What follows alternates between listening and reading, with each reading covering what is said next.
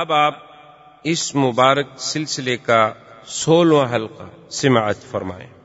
خیر جب ان کا وفد آیا، حضور کے بعد جب قافلہ آپ نے فرمایا کہ اللہ کے بندے، تم نے رجب میں لڑائی کی۔ اشر الحرم میں۔ انہوں نے کہا، یا رسول اللہ اللہ جانتا ہے، ہم نے تو سمجھا کہ یکم شابان ہے آپ نے فرمایا، انی لا اکبل یہ مال غنیمت ہم نہیں قبول۔ اشور حرم میں کیوں لڑائی؟ اب مکے والوں نے آدمی بھیجا، حضور نے فرمایا، دیکھو بات سنو۔ ہمارے صحابہ نے شابان سمجھ کر حملہ کیا ہے۔ لیکن چونکہ غلطی ہو گئی ہے، ہم اللہ کے نبی ہیں، ہم معذرت چاہتے ہم سرات مستقیم پہ چلنے والے لوگ ہیں۔ اگر ہم سے غلطی ہوگی تو ہم اپنی غلطی کا اعتراف کریں۔ ان نے کہا کہ یا رسول اللہ، اگر ایسی بات ہے نا تو مہربانی کریں کہ پھر آپ ہمارے دو بندے جو پکڑے ہوئے نا، حکیم ابن کیسان اور عثمان ابن عبداللہ، وہ واپس کریں۔ حضور نے فرمایا کہ ٹھیک ہے۔ ہم دو بندے تمہیں واپس کرنے کے لیے تیار ہیں، لیکن ہمارے دو آدمی کو مہیں آٹھ میں سے چھ واپس آئے ہیں اور دو آدمی ہمارے گم ہیں۔ ہو سکتا ہے وہ تمہارے قریش کے کہیں ہتھے چڑھ جائیں اور وہ ان کو قتل کر دے، پھر ہم ان کو بدلے میں قتل کریں گے، ہم نہیں چھوڑیں گے۔ اگر وہ دو آدمی ہمارے خیریت سے واپس آ گئے تو ہم تمہارے دو آدمی واپس کر۔ اچھا خدا کی شان ہے، کچھ دیر گزری، وہ دو آدمی آ گئے۔ صاحب آ گئے، انہوں نے کہا رسول ہم تو بھول گئے تھے اور ہم کسی دوسری طرف نکل گئے اور پھر مجبوری کے بعد ہمیں کوئی نہ قافلہ ملا، نہ ساتھی ملے۔ نہ پانی اور بڑی مشکل سے بہرحال اب ہم پہنچ گئے۔ حضور نے فرمایا، ابھی ان دو کو چھوڑ دو، سواری بھی دو اور بکے بھیج دو، ہم اپنی زبان پہ پابند جب ان کو چھوڑا، ان میں سے حکیم ابن احسان حاضر ہوئے۔ انہوں نے کہا کہ یا رسول اللہ، میں نے یہاں رہ کر آپ کا جمال، آپ کا کمال، اسلام کی صفتیں، نماز، عبادات، اذان دیکھا ہے میرے دل میں تو اسلام گھر کر چکا ہے، مجھے تو کلمہ پڑھا نہیں یہ جاتا ہے تو جے اشد اللہ الہ الا اللہ اشد اللہ محمد الرسول اللہ میں تو واپس نہیں جاتا۔ عثمان ابن عبداللہ چلا گیا، وہ مسلمان نہ ہوا، مکے پہنچنے کے بعد وہ مر گیا اور حالت کفر میں۔ یہ سارا واقعہ جو ہے، یہ بھی بادل ہجرا مدینہ منورہ میں بھی اور اسی اسنا میں حضور صلی اللہ علیہ وسلم کی ایک بہت پرانی تمنا تھی کہ یا الہ العالمین، آپ نے کبھی زبان سے نہیں کہا تھا، لیکن دل میں تمنا تھی کہ میرا اللہ مجھے ملت ابراہیم سے پیدا کیا، میں ولد ابراہیم ہوں، ملت ابراہیم الخلیل ہوں اور پھر بنا ابراہیم کعبہ کا میں مکے کا مولد ہوں، اور پھر اس کعبے کی بنا میں میں اس معمار میں شریک ہوں۔ مہربانی کریں کہ قبلہ بھی مجھے وہی دے دیں۔ یہ حضور کے دل میں ایک تمنا تھی، لیکن نماز بیت المقدس کی طرف پڑھتے اچھا بیت المقدس کی طرف نماز پڑھنے میں بھی حضور سرکار دو جہاں جب صلی اللہ علیہ وسلم مکے میں تھے، آپ تب بھی بیت المقدس کی طرف نماز پڑھتے تھے۔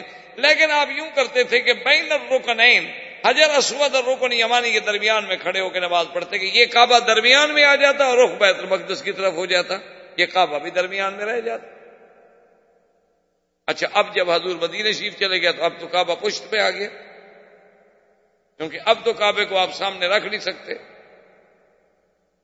تو اب حضور صلی اللہ علیہ وسلم کی تمنا جو تھی وہ بڑھ گئی۔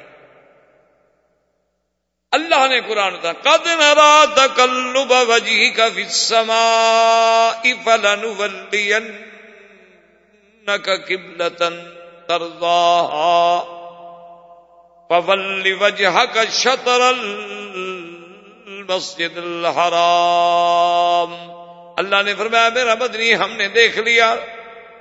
تقلب وجہ کا، آپ کے چہرے کا آسمانوں کی طرف اٹھنا اور پھر جھکنا کہ آپ کہنا تو چاہتے ہیں لیکن ڈر سے کہتے نہیں۔ حرف زبان پہ آتے ہیں لیکن ادا نہیں ہوتے۔ ہم تو دیکھ رہے ہیں۔ آپ کیا چاہتے ہیں یہ بھی ہمیں پتا ہے۔ فلن کا قبلتن اب ہم آپ کو پھیر رہے ہیں اس قبلے کی طرف جو آپ کا محبوب اور آپ کا پسندیدہ ہے۔ اسی لیے محدثین، مفسرین نے مسئلہ نکالا کہ اللہ نے فرمایا فالانو کا قبلتن یعنی یہ پہلے قبلہ تھا۔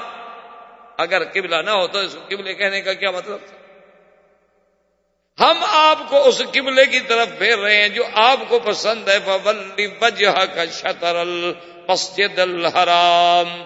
اور پھر دیکھیں، اللہ نے یہ نہیں فرمایا کہ میرا مدنی اپنا چہرہ شطر الکعبہ کعبے کی طرف کر لیں۔ نہ، کتنا بڑا رحمت ہے، فرمایا مسجد الحرام۔ اب اپنا رخ جو ہے مسجد الحرام کی طرف کر دو۔ فائدہ کیا ہوا کہ اگر کعبے کا حکم ہوتا، ہم جہاں ملکوں میں ہوتے، نماز پڑھتے، جب تک این کعبے میں نہ ہوتے، ہماری نماز ہی نہ ہوتی۔ لیکن اللہ نے بندوں پہ کتنا رعایت کر دی۔ فرمایا، مسجد الحرام کی طرف رخ کر لو۔ اور مسجد الحرام کتنی بڑی ہے، ادھر تنعیم ہے، ادھر شمیسی ہے، ادھر جرانا ہے، ادھر عرفات ہے، یہ ساری مسجد الحرام ہے۔ اب کہیں بھی نماز پڑھے تو کسی نہ کسی ٹکڑے کی طرف رخ ہو ہی جائے گا۔ اب ہمیں کوئی کمپس چمپس لگانے کی، کوئی آسمان کے سورج ڈھونڈنے کی، کوئی سائے دے دادا ہے جہاد ہے جہاد ہے، کافی ہے۔ کسی علاقے کی طرف تو اسی اتنے بڑے شہر کی طرف تو کسی نہ کسی جگہ تو ہو ہی جائے گا نا۔ تو یہ واقعہ جو ہے یہ بھی ہجرت کے بعد مدینہ منورہ میں نازل ہوا۔ اور اس کے بعد حضور صلی اللہ علیہ وسلم جو سب سے بڑا واقعہ عظیمہ آنے والا ہے اور خدا کی شان یہ ہے کہ روزے بھی ہیں، رمضان المبارک کا مہینہ بھی ہے، اللہ نے جہاد کا حکم بھی نہ دیا۔ جہاد بھی فرد ہوگی۔ این رمضان اور حضور صلی اللہ علیہ وسلم کے لیے جب جہاد فرض ہو گیا، تو اب حضور اسی فکر میں ہے حضور کو پتہ چلا کہ قریش مکہ کا ایک قافلہ جائے اور بہت بڑا کافی حضور نے فرمایا، آپ نے آدمی بھیجے کہ بھائی تلاش کرو، پتہ کرو، خبر حاصل کرو کہ واقع کوئی قافلہ ہے۔ اور ادھر دیکھو اللہ کی شان کے آتقا بنت عبد المطلب یہ حضرت عباس کی بہن عبد المطلب کی بیٹی ہے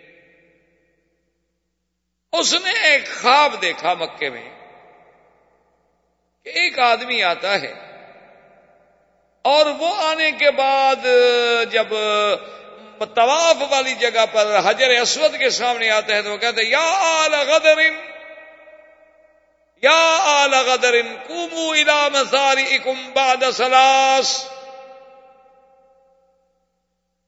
کہتا ہے کہ اے دھوکھے بازو، اے غدارو، اپنے مرنے کی جگہ کے لیے تیار ہو جاؤ تین دن کے بعد۔ فاتحہ کہتی ہیں کہ بھئی اس کی آواز سن رہی ہوں۔ چیخ رہا۔ آپ میں پھر وہ جاتا ہے سبا کی پہاڑی پہ کھڑا ہو کے پھر وہی آواز لگا دے، یا الغدر، یا آل غدر، او دھوکھے والو، تیار ہو جاؤ۔ لوگ ہیں کہ جمع ہوتے جا رہے ہیں، جمع ہوتے جا رہے ہیں وہ چیخ رہا ہے چیخ رہا ہے چیخ رہا ہے۔ اس کے بعد وہ جا کے جب ابھی کبیس پہ چڑھ جاتا ہے، ابھی کبیس پہ چڑھنے کے بعد بھی وہی آواز لگاتا ہے کہ یا آل غدر، اے دھوکھے والو، تیار ہو جاؤ تین دن کے بعد۔ اور اس کے بعد وہ ایک پتھر اس کے ہاتھ میں ہوتا ہے، وہ پتھر پھینکتا ہے، وہ پتھر ریزا ریزا ہو جاتا ہے اور ہر کرسی کے گھر میں گرتا ہے۔ ہر قریش والے گھر میں اس کا ذرہ کوئی نہ کوئی پہنچا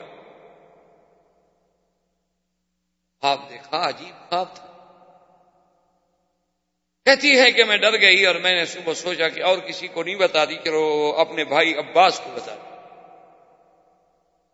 عباس کو بتایا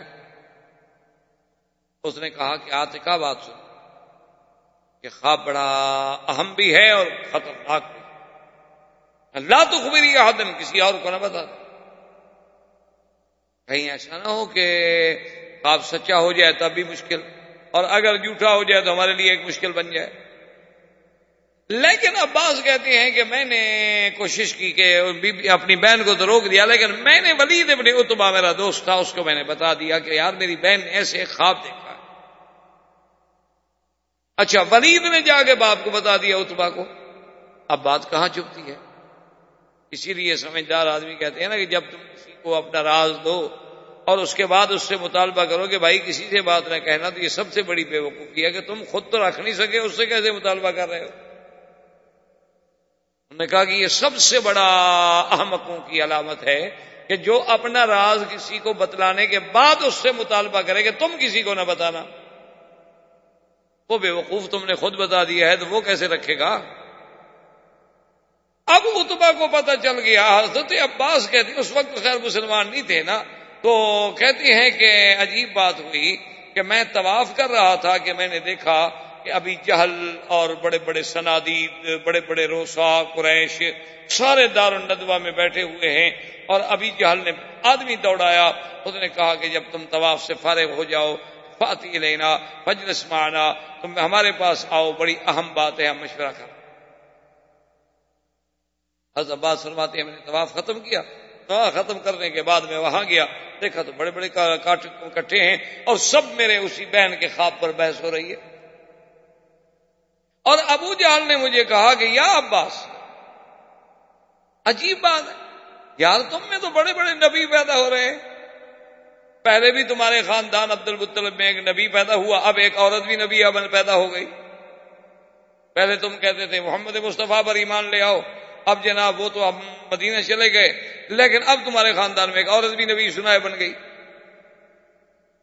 عباس کہتے ہیں، کیا مطلب؟ کون نبی بن گئی؟ کیا ہو گیا؟ تمہیں پتا نہیں تمہاری بہن آتکا نے کیا کہا ہے کہ تین دن کے بعد مرنے کے لیے تیار ہو جاؤ اور مرنے کے لیے تیار ہو جاؤ اور یا الغدر اور ہم غدر والے ہیں، ہم دکھے والے ہیں۔ کیا ہے؟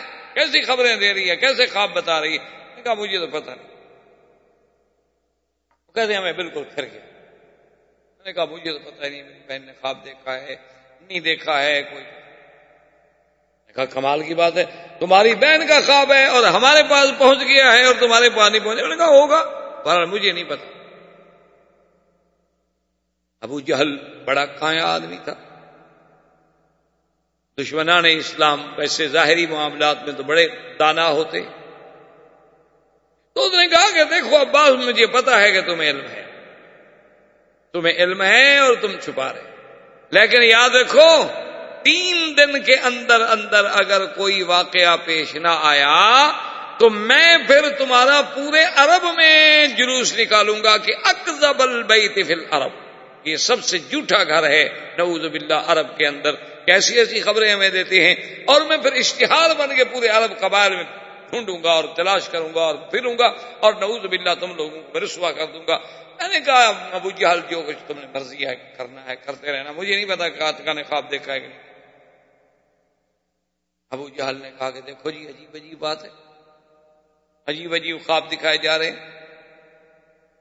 ادھر حضور صلی اللہ علیہ وسلم کو آپ کے سواروں نے یا نثاروں نے اطلاع دی کہ یا رسول اللہ، ایک قافلہ آ رہا ہے شام سے اور ابو سفیان کی قیادت میں ہے اور ایک ہزار اونٹ پر وہ قافلہ مشتمل ہے۔ اصل وجہ کیا تھی کہ پہلے تو قافلے ہوتے تھے نا، ایک آدمی کے۔ ایک بڑے تاجر نے مال منگا لیا، دس اونٹ بیس اونٹ یہ قافلہ ایسا تھا کہ جس میں قریش مکہ سب نے مل کے پیسہ ڈالا ہوا تھا۔ تمام مکے کے سرداروں کا اس میں پیسہ تھا، کسی کا زیادہ، کسی کا تھوڑا، کسی کا زیادہ، کسی کا تھوڑا۔ انہوں نے کہا کہ کیا یار روز تھوڑا تھوڑا منگواتے ہو؟ ایک ہی دفعہ قافلہ منگا لو، سب کا مال کٹھا آ جائے۔ ہر قبیلے کے نوکر ساتھ ہوں گے، پہرے والے زیادہ ہوں گے، لشکر زیادہ ہوگا، قوت زیادہ ہوگی۔ اور جب ہم زیادہ مال خریدیں گے تو ہمیں سستا بھی ملے گا۔ اس لیے یہ بہت بڑا عظیم قافلہ تھا۔ حضور صلی اللہ علیہ وسلم کے صحابی جو تھے وہ خبر لے کے آ گیا قافلہ شام سے چل پڑا ہے، فلاں مقام پہ وہ پہنچ چکا ہے۔ اور اتنے دنوں کے بعد جو ہے وہ تقریباً تقریباً مدینے پاک کے قریب سے گزرے گا۔ اچھا ابو سفیان جو تھا وہ اپنے قافلے کو چھوڑ کر کبھی کبھی آگے دس دس، بیس بیس پچاس پچاس میل کبھی اپنا اونٹ دوڑا کے آگے نکل جاتا تھا، اسے بھی خوف تھا کہ کہیں ہم پر حملہ نہ ہو جائے۔ وہ بھی خبر لگانے کے لیے بھی کہیں کوئی جیش، کوئی لشکر، کوئی آدمی، کوئی فوج چھپی ہوئی تو نہیں۔ کیونکہ ایک ہزار اونٹوں کا قافلہ آ رہا ہے، قافلے کو سلامتی کے ساتھ کنارے پہ لے جانا کوئی مذاق تو نہیں ہوتی تھی، سردار کی ذمہ داری تھی۔ ابو سفیان اسی زمن میں ڈھونڈتے ڈھونڈتے ایک کنویں پہ گزرا تو وہاں دو لڑکیاں جاری دو لڑکیاں جو تھیں وہ بیٹھی آپس میں لڑ رہی تھی، وہ کہتی تھی کہ تم نے میرا ہار غائب کر دیا اور تم نے میرا ہار چرا لیا۔ وہ کہتی کیوں مرتی ہو؟ قافلہ گزرے گا تو میں تمہیں اور خرید کر کے دے دوں۔ بیٹھی بیٹھی باتیں کر رہی۔ ابو سفیان نے وہاں جا کے اپنی سواری روکی، ان سے پانی مانگا، پانی پیا اور ان سے کہا کہ تم لوگ کیسے بچیاں کافلے کی بات کر رہے ہو؟ کس کافلے کی بات کر رہی ہو تم کے کافلا گزرے گا اور پھر ہم خریدیں گے اور کیا؟ نے کہا ہے ہماری بچی، آپس میں بہنیں، ہم سہیلیاں ہیں اور اس کا کوئی ہار مجھ سے گم ہو گیا تھی چیخ رہی تھی تو میں نے کہا کہ جب یہاں سے کافلا گزرے گا تو ہم ہار خرید لیں گے، آپ کو دے دیں گے۔ کہا، تمہیں کیا پتا کہ کافلا گزرے گا؟ اس نے کہا، یہاں دو آدمی بیٹھے تھے اونٹوں پر، آپس میں بات کر رہے تھے، ہماری سن رہے تھے، ہم سے انہوں نے کوئی بات نہیں وہ کہہ رہے تھے کافلا کوئی آ رہا ہے؟ اب دیکھو، ابو سفیان کتنا ذہین اور ذکی کہتے کہ اچھا وہ آدمی کس چیز پہ سوار تھے اونٹوں پر انہوں نے کہا، اونٹ اونٹ انہوں نے کہاں بٹھائے تھے؟ انہوں نے کہا جی وہ دیکھو، وہ سامنے درخت اس کے نیچے اونٹ بیٹھے تھے اور یہ سات والے درخت کے نیچے وہ بیٹھے ہوئے آرام کیا، پانی ہم سے لیا، پانی پیا، وہاں کچھ کھایا پیا، اس کے بعد جو تھے وہ چلے گئے۔ ابو سفیان سیدھا اس جگہ آیا۔ وہاں آ کے فاخذ بارتن من الابائر اس نے اونٹ کی مینگنی جو تھی نا، وہ نیچے پڑی تھی تو وہ اٹھائی۔ اس کو جو کھولا اس میں اپنا کھجور کی گٹھلیاں ملی کہنے لگا کہ ہاں رجلان من المدینہ۔ اور تو کوئی ایسا قبیلہ نہیں جو اپنے اونٹوں کو کھجور کھلاتا ہو۔ یا کھجور کی گٹھلیاں کھلاتا ہو۔ یہ صرف مدینے والوں کے پاس ہے، کھجوریں ان کے پاس یاد ہے اور کسی کے پاس کھجور اتنی نہیں ہے کہ وہ گٹھلیاں کھلاتا اونٹوں کو۔ اس کا مطلب ہے کہ اللہ کے نبی محمد رسول اللہ کے مسلمان ہمارے تعاقب ابو سفیان جناب گھبرایا، ڈرا کہ بھئی اتنا بڑے قافلے کی ذمہ داری ہے۔ تو اس نے ان کا ایک شخص تھا جس کا نام تھا دم دم۔ اس کو جناب بھیجا کہ تم بھاگو اور مکے والوں کو اطلاع کرو کہ فوراً میری مدد کے لیے لشکر بھیجیں۔ میرا قافلہ خطرے میں آ گیا۔ زندگی باقی تو بات باقی۔ السلام علیکم ورحمۃ اللہ وبرکاتہ۔ برادران اسلام، واجب الحترام بزرگوں دوستوں عزیز نوجوانوں، سیرت النبی صلی اللہ علیہ وسلم کے اس سلسلہ دروس میں اللہ تبارک و تعالی کی عنایت، فضل، کرم، منت و احسان سے ہم نے ابتدائے ولادت، بے ست، شباب، نبوت معارضہ کفار سبات استقامت، ہجرت، حتیٰ کہ ہم اس مقام پہ پہنچے تھے کہ حضور صلی اللہ علیہ وسلم ابو سفیان کے قافلے کی تلاش میں مدینہ منورہ سے روانہ۔ جو بعد میں غزوہ بدر کا سبب بنا۔ اور یہ غزوہ بدر جو ہے، یہ اسلام میں سب سے پہلا۔ ہے جس میں حضور سرکار دو جہاں صلی اللہ علیہ وسلم خود شریک ہوئے۔ اور یہ غزوہ بدر جو ہے، گویا اس کی تختیت جو تھی یعنی جسے آپ پلاننگ کہتے ہیں ایسے معلوم ہوتا ہے کہ جیسے اللہ نے خود کی، ویسے تو ہر چیز اللہ کے حکم سے، لیکن ایک فرق، ایک چیز ہوتی ہے اسباب کے ماتا اور ایک ہوتی ہے کہ نہیں نہیں، اسباب کے بغیر خود قدرت خود کر دیتی۔ اس کو کہتے ہیں ما فوکل اسباب مصطلحات علماء میں دو لفظ ہوتے ہیں۔ ایک ہوتے ہیں ما تحت الاسباب اور ایک ہوتے ہیں ما فوکل اسباب اور یہی وہ بنیادی فرق ہے جس کی وجہ سے بہت سارے بھائی جو ہیں ہمارے اللہ سب کی ہدایت کے فیصلے کرے وہ بیچارے عقیدے میں گمراہ ہو جاتے ہیں۔ وہ یہ ماتات الاسباب اور ما فوق الاسباب کا فرق نہیں کر سکتے مثلا ایک اللہ کے ولی کے ہاتھ پہ کرامت دیکھی، ایک پیغمبر کے ہاتھ پہ موجودہ دیکھا کہ مردہ زندہ ہو گیا، اور ایک ولی کے ہاتھ میں کرامت دیکھی کہ انہوں نے دعا کی تو مردہ زندہ ہو گیا، انہوں نے توجہ کی تو فوراً کایا پلٹ گئی۔ تو لوگ دھوکے میں آ جاتے ہیں کہتے ٹھیک ہے، اگر خدا بھی کرتا ہے تو یہ بھی تو کر لیتے ہیں نا۔ خدا بھی کر سکتا ہے تو یہ اللہ والے بھی تو کر سکتے ہیں۔ فرق صرف اتنا ہو گیا کہ اللہ پاک یہ کام خود کر لیتے ہیں اور بزرگوں کو اللہ نے پاور منتقل کر دی ہے یہ ان کو اختیارات دے دیے ہیں کہ وہ جو چاہیں کر لیں۔ بس فرق عطائی اور ذاتی کا ہے۔ تو یہی اصل میں وہ دھوکہ ہے کہ اللہ کی قدرت کا معنی یہ ہوتا ہے کہ وہ کسی اسباب کا پابند اور محتاج نہیں۔ وہ چاہے تو بغیر اسباب کے اور چاہے تو اسباب خود پیدا کر دے، تو وہ تو مافوکل اسباب قدرت رکھتا ہے۔ اور بندے جو ہیں، ان کے پاس اگر کوئی چیز ہے، تو بات اسباب ہوتی ہے کہ اللہ کے حکم سے دعا ہو گئی، ان کو اللہ نے اجازت دے دی، اور خر کے عادت کا ظہور ان کے ہاتھوں پہ ہو گیا۔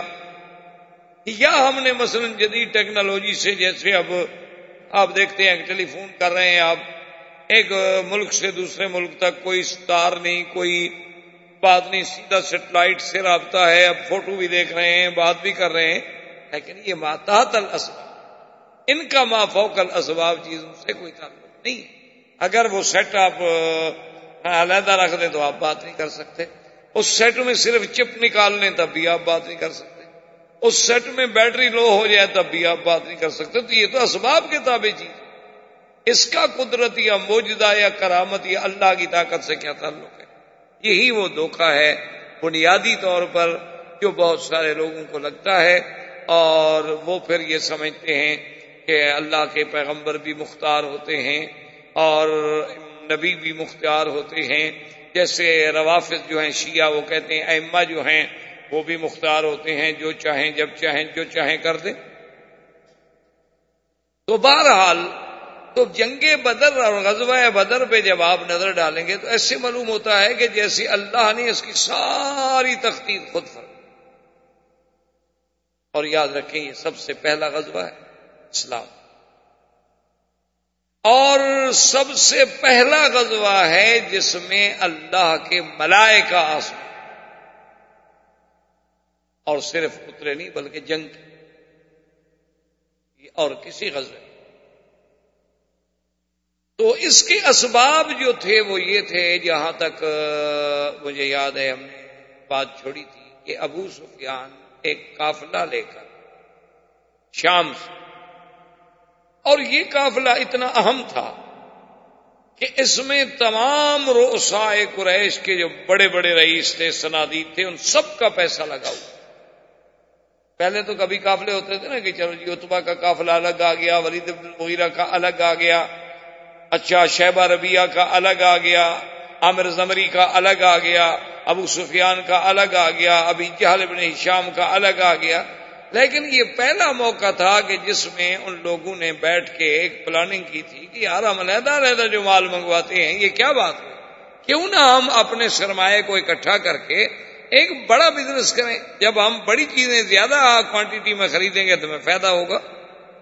تو یہاں اگر ہر آدمی اپنے سرمایہ کے مطابق مال تقسیم کر تو اس پہ قریش متفق ہو گئے اور راضی ہو گئے اور انہوں نے سارا سرمایہ دے کر ابو سفیان کو بھیجا کہ تم جا کر یہ مال لے آؤ۔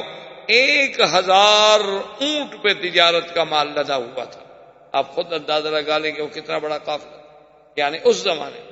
آج تو ایک جہاز بھی آ جائے تو ایک ہزار اونٹ سے زیادہ مال لے کے آ جائے گا۔ آج تو وہ بات نہیں ہے۔ سوال یہ ہوتا ہے کہ اس دور میں جس دور کی ہم بات کر رہے ہیں چودہ سو سال پہلے، تو اس وقت کے اعتبار سے یہ بہت بڑا قافلہ تھا اور حضور صلی اللہ علیہ وسلم کو جب خبر ملی تو آپ نے بھی اعلان کر دیا۔ ابھی کافر ہیں، دشمن ہے دشمن کے لیے تو ہر قسم کا اربا اور ہر قسم کا کتاب جو ہے جائز ہے۔ اسی لیے مستشرقین جو ہیں آدائے اسلام، خاص طور پہ یہودی اور اس کے بعد نصرانی اور اسی طرح ہندو انہوں نے اس بات کو بھی بڑا اچھالا۔ اور دیکھو جی مسلمان تو نعوذ باللہ لٹے رہی ہیں، قافلہ لوٹ رہے ہیں تو جا رہے ہیں،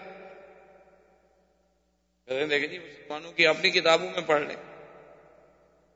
ان کے قرآن میں پڑھ لیں، وہ تو قافلہ لوٹنے جا رہے ہیں۔ تو مسلمانوں کا وہ کہتے ہیں کام کیا ہے؟ وہ کہتے ہیں مسلمانوں کا تو کام یہی ہے کہ یہ ویشی قومیں ہیں، یہ قزاق ہیں، یہ بحری قزاق ہیں، بری قزاق ہیں، ڈاکے ڈالتے ہیں، لوگوں کے مال لوٹ لیتے ہیں، چار چار عورتیں، سو سو لونڈیاں گھر میں رکھ لیتے ہیں اور گوشت کھاتے ہیں۔ ان کا کام کیا ہے؟ ان کا کام تو یہی اسی لیے آپ نے دیکھا ہے نا کہ پوری دنیا میں دہشت گرد دہشت گرد دہشت گرد کی ایک ایسی گردان ہے کہ کوئی دنیا کا چینل کھول لے۔ سب پہ ایک بات۔ مسلمان مسلمان، بڑا دہشت بڑا خطرہ۔ او یہ تو بڑا، بہت خطرہ۔ اور اگر مسلمان کی داڑھی ہو تو اور خطرہ۔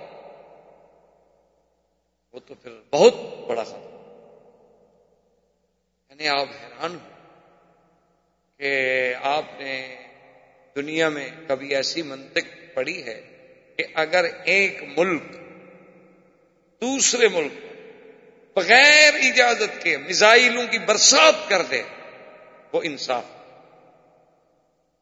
اور ایک آدمی اٹھ کے ان کے دو بندے مار دے، وہ دہشت کر دے اور پورے مسلمان دنیا میں دہشت گرد ہو جاتے کوسوپو میں، شیشان میں، سربیا میں کشمیر میں کسی جگہ آپ دیکھیں اگر مسلمانوں کا خون بہایا جائے، ان کے خون سے ہولی کھیلی جائے، ان کی عزتیں اور عصمتیں نیلام کی جائیں۔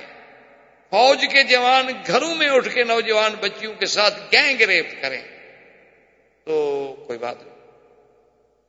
اور کوئی مسلمان بیچارہ ادھر سے ادھر سے مانگے تانگے سے کو بندوق لے کر، یہ لے کر ان کا مقابلہ کرے کہ بھئی اب عزت ہی نہیں رہی جو ٹھیک ہے، مر جاؤ۔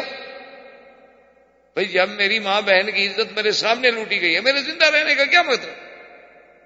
ٹھیک ہے، مر جاؤ۔ بڑی طاقت ہے ہم اس سے اس کو شکست نہیں دے سکتے، ٹکرا تو سکتے ہیں نا، اپنی جان تو دے سکتے ہیں نا۔ اس سے تو کوئی رکاوٹ، وہ دہشت گرد ہے۔ وہ دہشت گرد ہے، بہت بڑا دہشت۔ دیکھو جی اور مسلمان وہاں اچھا جو ان کو پیسے، وہ بھی دہشت گرد ہے پیسے دیتے ہیں ان کو؟ بھائی، تم اگر چھ لاکھ باقاعدہ کافروں کی مسلح فوج رکھ کے ان کے گھروں میں ظلم و ستم کے پہاڑ توڑ ڈالو، تم تو امن کر رہے ہو۔ اور کوئی آدمی اپنی بیٹی، بہن بیا کی عزت و عصمت کے لیے ٹکرا جائے، وہ دہشت کر دے یہ یعنی خود دیکھ لیں کہ خرد کا نام جنو رکھ دیا اور جنو کا نام خرد جو چاہے تیرا حسن کرشم ساز کرے، کیونکہ طاقت ہے۔ اپنے پاس اچھا اور جناب، اگر کوئی آدمی، کوئی مسلمان کسی پاسپورٹ کے مسئلے میں، کسی معاملے میں پکڑ جائے، پوری دنیا کے چینل کھل جائیں گے۔ اور اپنے پندرہ ہزار پاسپورٹ کل میں پڑھ رہا تھا کہ ایک اسٹیٹ سے ایک سال میں چوری ہو۔ مسلمانوں کے علاقے میں اگر کسی کی کوئی بٹوا بھی چوری ہو جائے نا، وہ چینل پہ آ جائے گا۔ ان کے ملک میں آپ جائیں، ایئرپورٹ پر زبردستی ہاتھ سے ہاتھ سے بریف کے چھین لیتے ہیں۔ ہاتھ سے۔ وہاں کوئی نہیں بولتا۔ وہاں بالکل ٹھیک ہے سر، بالکل بالکل اوکے۔ سب ٹھیک ہے، کوئی بات نہیں۔ یہاں ہمارے ایئرپورٹ پر اگر ایک جہاز کے لیے کچھ یعنی ایک گھنٹہ لگ جائے، ڈیڑھ گھنٹہ لگ جائے، دو گھنٹے لگ جائے، چیخنا شروع ہو جائیں گے، کہیں گے، یار، کیا بدو لوگ ہیں؟ جی چائے پیتے رہتے ہیں، اترا بناتے رہتے ہیں، پڑھنا نہیں آتا۔ دیکھو، نہیں، وہ دیکھ نہیں رہتے آپ، کیسے ہاتھ مار رہا تھا کمپیوٹر پہ۔ اور ان کے ایئرپورٹ پہ اترے آپ لائنوں میں پھرتے پھرتے تین گھنٹے زلیل ہو جائیں، لیکن وہ سفید چمڑی ہے، بولیں گے نہیں آپ۔ دیکھو جی سسٹم تو ہے نا۔ اب اس کا کیا ہی؟ جب مسلمان اتنا مرعوب ہو جائے، جب مسلمان کی نظروں میں کافر اتنا غالب آ جب مسلمانوں کی نظروں میں یعنی اس قدر ظلم اور انصاف کا کوئی درمیان میں حد فاصل بھی نہ رہے اور حق کے باطل میں کوئی امتیاز ہی نہ رہے، تو آدمی کسی کو کیا سمجھے؟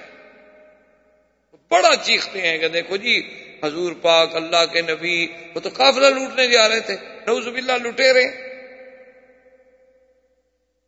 یہ نہیں سوچتے کہ جن کو بکے سے نکالا گیا اخرجو من دیارہم و اموالہم، جن کے مال چھین لیے گئے، جن کے گھر چھین لیے گئے، جن کے بچے چھین لیے گئے، جن کی اولادیں چھین لی گئیں، اور جو ہجرت پہ مجبور ہو گئے، کبھی حبشے کی طرف، کبھی مدینہ منورہ کی طرف، جنہیں انگاروں پہ لوٹایا گیا، جنہیں سولیوں پہ لٹکایا گیا، وہ تو ہے منصف، ان کا قافلہ نہیں لٹنا چاہیے تھا۔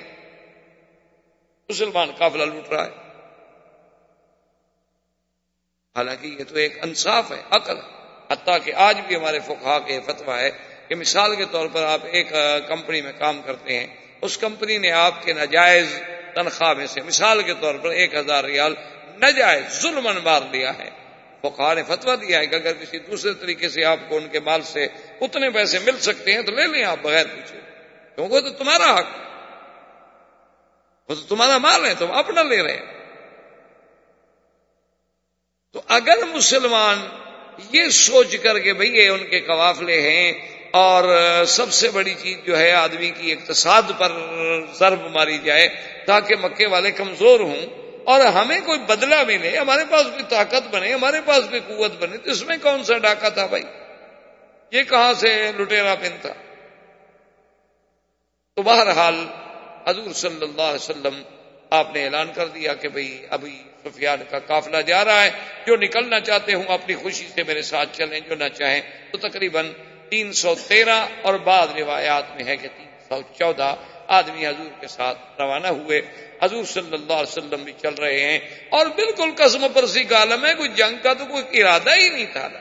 اس لیے نہ گھوڑے ہیں، نہ اونٹ ہیں، بس گزارے کی باتیں ہیں، نہ تلواریں ہیں۔ نہ ذرا بند ہیں نہ ڈھال ہیں یعنی بعض صحابہ کے تو پاؤں میں جوتا بھی نہیں۔ پیدل چل۔ تلاش کرتے کرتے ابو سفیان کو بھی ڈر تھا کہ ہم چونکہ مدی، شام کے آتے تھے نا مدینہ کے راستے سے، کہ ہم مدینہ منورہ کے حدود سے گزر رہے ہیں۔ لازمی بات ہے کہ مسلمان تو ہمارے خیر خواہ تو ہیں نہیں، نہ ہم ان کے خیر خواہ ہیں۔ تو دشمن کو تو حق ہے۔ تو کہیں ایسا نہ ہو کہ ہمارا قافلہ لٹ جائے تو وہ بھی اپنے آدمی دوڑا کے آگے آگے خبریں لیتا تھا، پانچ پانچ، دس دس میل اس کے آدمی۔ آگے چلتے تھے کہ خبر تھی کہ اس راستے میں کوئی، تمہیں کوئی حرکت، کوئی فوج، کوئی چیز تو نظر نہیں آئی۔ تو بہرحال اس کو آیا ابو سفیان خود۔ اس نے دیکھا کہ دو لڑکیاں بیٹھی ہوئی باتیں کر رہی ہیں۔ اس نے پوچھا کہ یہاں کوئی آیا؟ تو کہا، دو بندے آئے تھے، باتیں کر رہے تھے، ہم نے سمجھا کوئی نہیں۔ انہوں نے کہا اچھا وہ کس پہ سوار تھے؟ انہوں نے کہا، اونٹوں پہ سوار تھے۔ انہوں نے کہا، اونٹ کہاں بٹھائے تھے؟ انہوں نے کہا، اس جگہ۔ اس نے جا کے اونٹوں کے گوبر کو جو دیکھا تو اس میں کٹلی ملی، کہنے لگا ہاں ہا ناسن من المدینہ، یہ لازمن مدینہ منورہ کے لوگ ہیں جو کہ اونٹوں کو گٹلی ہیں، جو صرف وہی کھلا سکتے ہیں۔ اور کوئی عرب ایسا نہیں جو اونٹوں کو گٹلی کھلاتا ہو۔ تو صاف ظاہر ہے کہ مدینے سے ہمارا تعاقب ہو رہا ہے۔ تو ابو سفیان نے ایک شخص تھا جس کا نام تھا دم دم اس کو کہا کہ بھئی تم فوراً تیز رفتار اونٹ لے لو۔ اور اس اس تیز رفتاری کے ساتھ فاصلہ طے کرو اور پہنچو مکہ مکرمہ، خبر کرو کہ میرا قافلہ جو ہے خطرے میں آ گیا لازمن مکے والے جو ہے فوراً وہاں سے لشکر بھیجیں، فوج بھیجیں، مدد بھیجیں تاکہ قافلے کو ہم امانت و حفاظت کے ساتھ لے جا سکیں۔ لیکن تم نے ایسا اونٹ لینا ہے اور سفر میں کہیں آرام نہیں۔ بڑے بڑے عجیب قسم کے اونٹ ہوتے اب بھی ہمارے یہاں سہارا میں آپ کے ہاں ہندوستان، راجستھان میں، ہمارے یہاں سندھ کے سہاراؤں میں، اسی طرح پنجاب کے سہاراؤں میں، اب بھی وہ اونٹوں کی عجیب عجیب نسلیں ملتی ہیں۔ یعنی میں نے خود دیکھا ہے، اونٹوں پہ سفر بھی کیا ہے۔ تو ایک آدمی نے مجھے بتایا کہ یہ اونٹ جو آپ دیکھ رہے ہیں، ہم آپ کے لیے لائے ہیں، کہ ذرا آپ شوق سے اس پہ سواری کریں۔ تو نے کہا کہ جناب، اس اونٹ کی تو عادت یہ ہے کہ جب ہم اس پہ سفر کرتے ہیں نا، تو یہ جب ناک سے ہم، ناس کھینچتا ہے نا کر کے تو ہمیں اندازہ ہو جاتا ہے کہ سو میل کا فاصلہ کر چکا ہے۔ سو میل کے بعد تو یہ صرف ناس کھینچتا ہے۔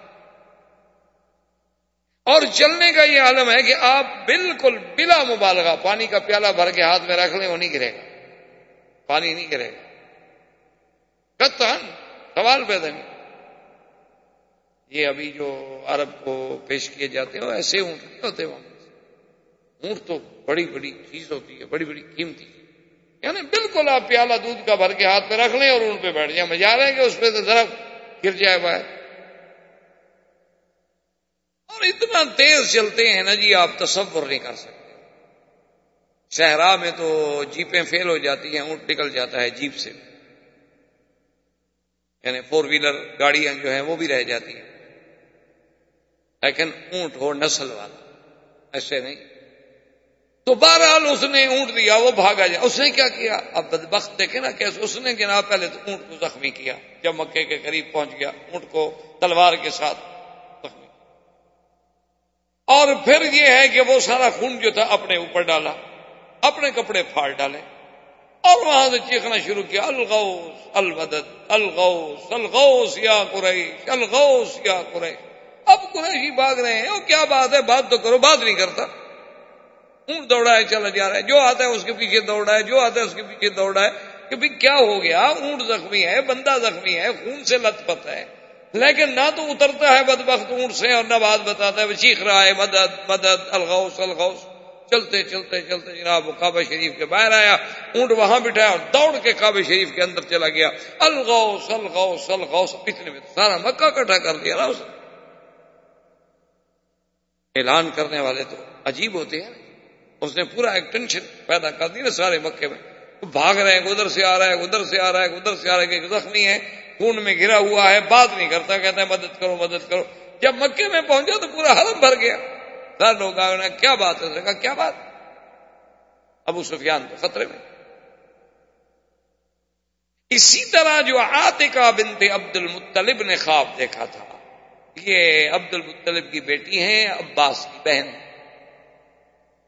حضرت عباس ابھی مسلمان نہیں ہوئے تھے۔ بعد میں تو الحمدللہ اسلام لے آئے اور عبد المطلب کے بیٹے ہیں ام رسول اللہ صلی اللہ علیہ وسلم، ان کی بہن تھی آتکا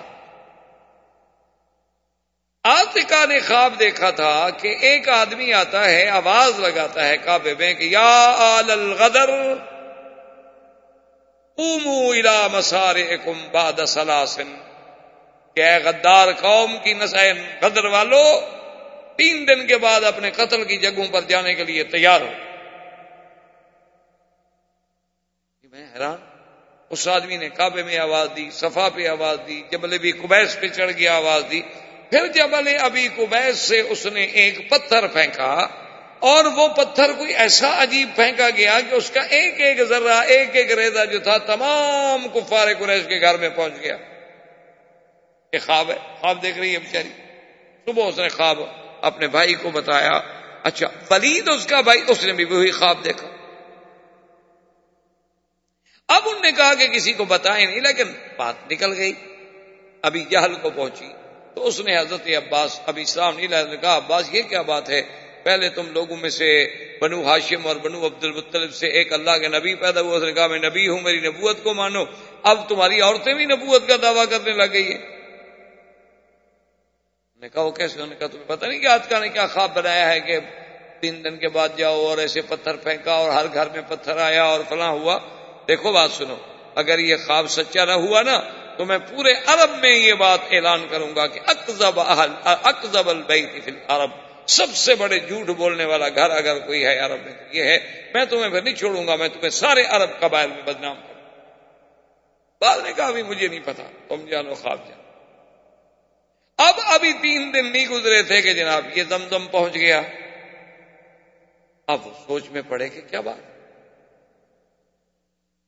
اس نے کہا بھی ابو سفیان کہاں ہے اس نے کہا ابو سفیان اس وقت فلاں مقاب پہ ہوگا، لیکن وہ تو بالکل خطرے میں گھر چکا ہے۔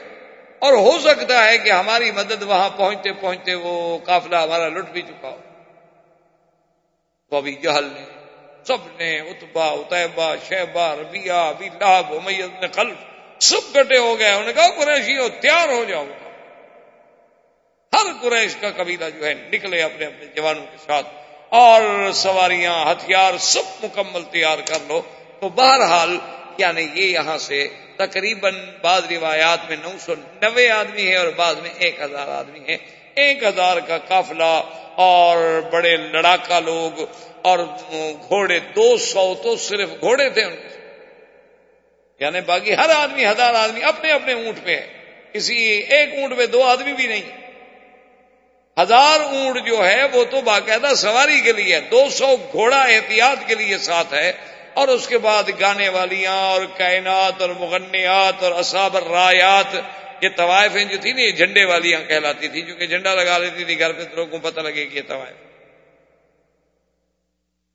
تو اس لیے ان کو صاحبات الرایات کہا جاتا تھا۔ تو یہ بھی ساتھ لے لی گئی، یہ گائیں گی اور ہماری مجلسیں ہوں گی اور اگر جنگ ہوگی تو پیچھے سے ہمیں ترانے گا گا کے ہمیں جو ہے وہ قوت دیں گی، طاقت دیں گی ہمیں لڑنے کے لیے کہ آدمی مست ہو جاتا ہے نا۔ عرب لڑکیاں شیر پڑتی ہیں، بزدل ہو کے، گھرا ہو گیا تو کس کو منہ دکھاؤ گے؟ عجیب عجیب اشار پڑتے تو پھر وہ جان فشانی سے لڑتے تھے تو یہ پوری تیاری کے ساتھ قافلہ نکلا۔ ابو لہب نہیں گیا اس نے اپنے بدلے میں ایک بندہ بھی۔ اس کو پیسے دیے کہ تم میری طرف۔ امیت ابن خلف جو ہے، اس نے بھی بہانہ بنا لیا۔ اس نے کہا کہ میں نہیں۔ اچھا ابیت ابن خلف کیوں نہیں گیا؟ کہ اس کو ایک آدمی نے بتلایا تھا کہ اللہ کے نبی محمد مصطفیٰ تیرے لیے بد دعا کر رہے اور فرما رہے تھے کہ امیت ابن خلف جو ہے یہ قتل بڑی بری موت اس نے کہا اچھا انہوں نے کیا بتایا تھا کہ مکے کے اندر مرے گا یا مکے سے باہر مرے گا اس نے کہا، یہ تو نہیں بتایا، البتہ یہ بتایا تھا کہ بڑی بری موت مرے گا۔ اس لیے اس نے کہا میں تو نہیں جاتا۔ محمد مصطفیٰ نے بد دعا کی ہوئی ہے، کہیں میری موت کا وقت نہ آ گیا، ادھر آت کا خواب نظر آ جائے۔ تو ابو جہل کو پتا چلا تو اس نے کیا کیا؟ اس نے ایک آدمی کو دیا بخور۔ بخور آپ تو مکے میں رہتے ہیں نا، بخور جانتے ہیں۔ یہ جو عرب لوگ ڈالتے ہیں نا، اود کی لکڑی آگ پہ، اور اس سے جو دھواں اٹھتا ہے، اس کو کہا جاتا ہے بخور۔ اور یہ بخور مختلف قسم کے ہوتے ہیں، سندل کا ہوتا ہے، اود کا ہوتا ہے، گلاب کا ہوتا ہے، مشکل ہوتا ہے اور اس کو ڈالا جاتا ہے اور گھر میں ایک قسم کی خوشبو ہوتی ہے۔ اور اصل میں اس کا استعمال زیادہ تر جو تھا عرب میں ابتدا کے اندر، اب بھی شاید ہوگا تو عورتیں کرتی زیادہ استعمال، چونکہ تاکہ عورت کے بدن میں خوشبو رہے، اپنے خامند کے زیادہ مرغوب رہے، تو وہ لباس پہن کے غسل کر کے اس کے آگ کے دھوئیں کے اوپر کھڑی ہو جاتی تھی، آگ تو پورے بدن میں خوشبو آ جائے۔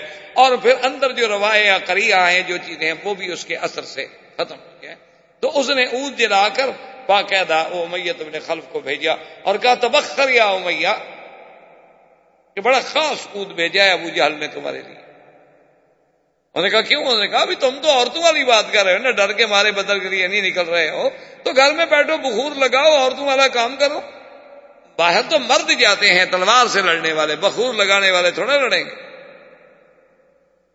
جیسے آج کل حالت ہے، ہماری اللہ معاف کرے، اللہ پاک یعنی دعا کریں کہ خاص طور پہ اللہ عرب کو ہر فتنے سے محفوظ رکھے، کیونکہ یہ تو اتنے بیچارے آرام پسند ہو گئے ایئر کنڈیشن کے بغیر نہیں کھڑے ہو سکتے، لڑیں گے بیٹی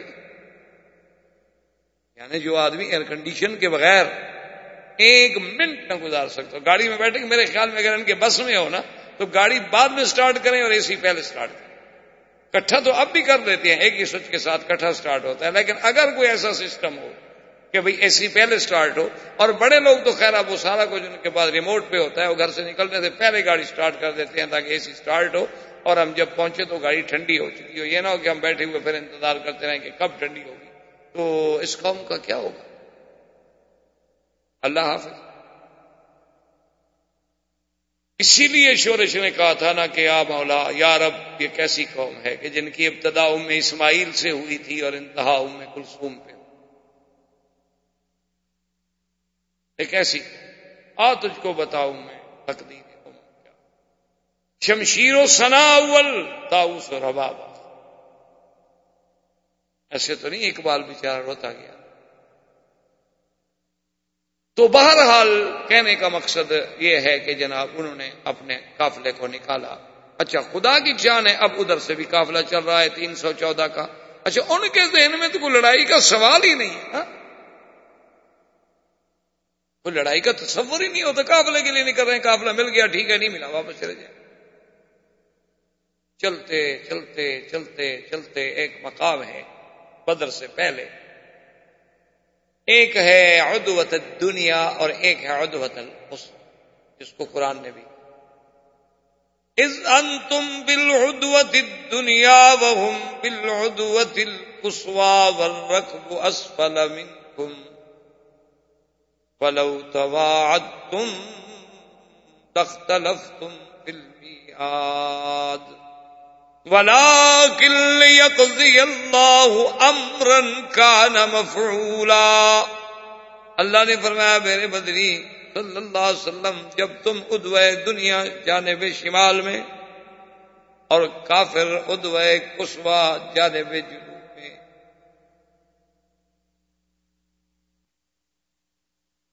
ورکب اسفل منکم اور کافلا تم دونوں سے نیچے کیسے انتظام ہم نے کیا کہ تم ادھر ہو، کافر ادھر ہے کافلا نیچے ہے، سمندر کی طرف۔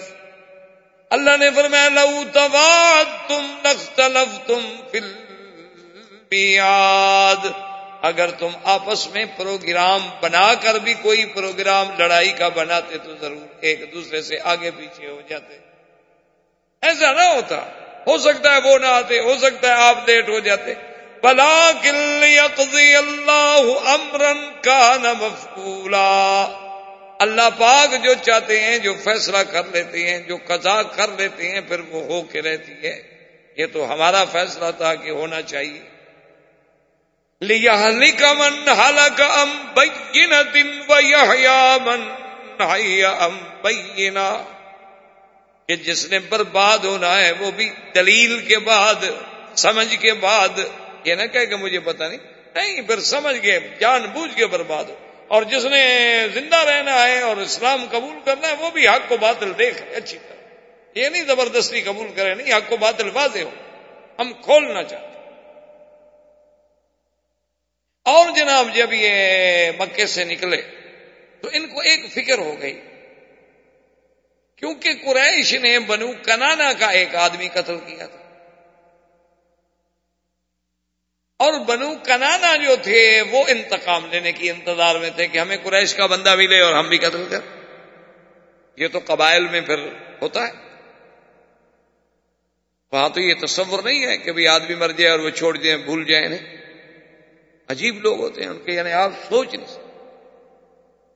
ایک آدمی کے والد کو قتل کیا گیا، اس کا بیٹا پڑھا لکھا، ٹھیک ٹھاک تعلیم یافتہ تقریباً، پتہ نہیں ایم اے تھا یا کیا تھا۔ وہ وہاں سے بالکل ابھی بچہ تھا، کالج سے نکلا اور اس وقت وہ کالج میں تھا جب اس کے باپ کو قتل کیا گیا۔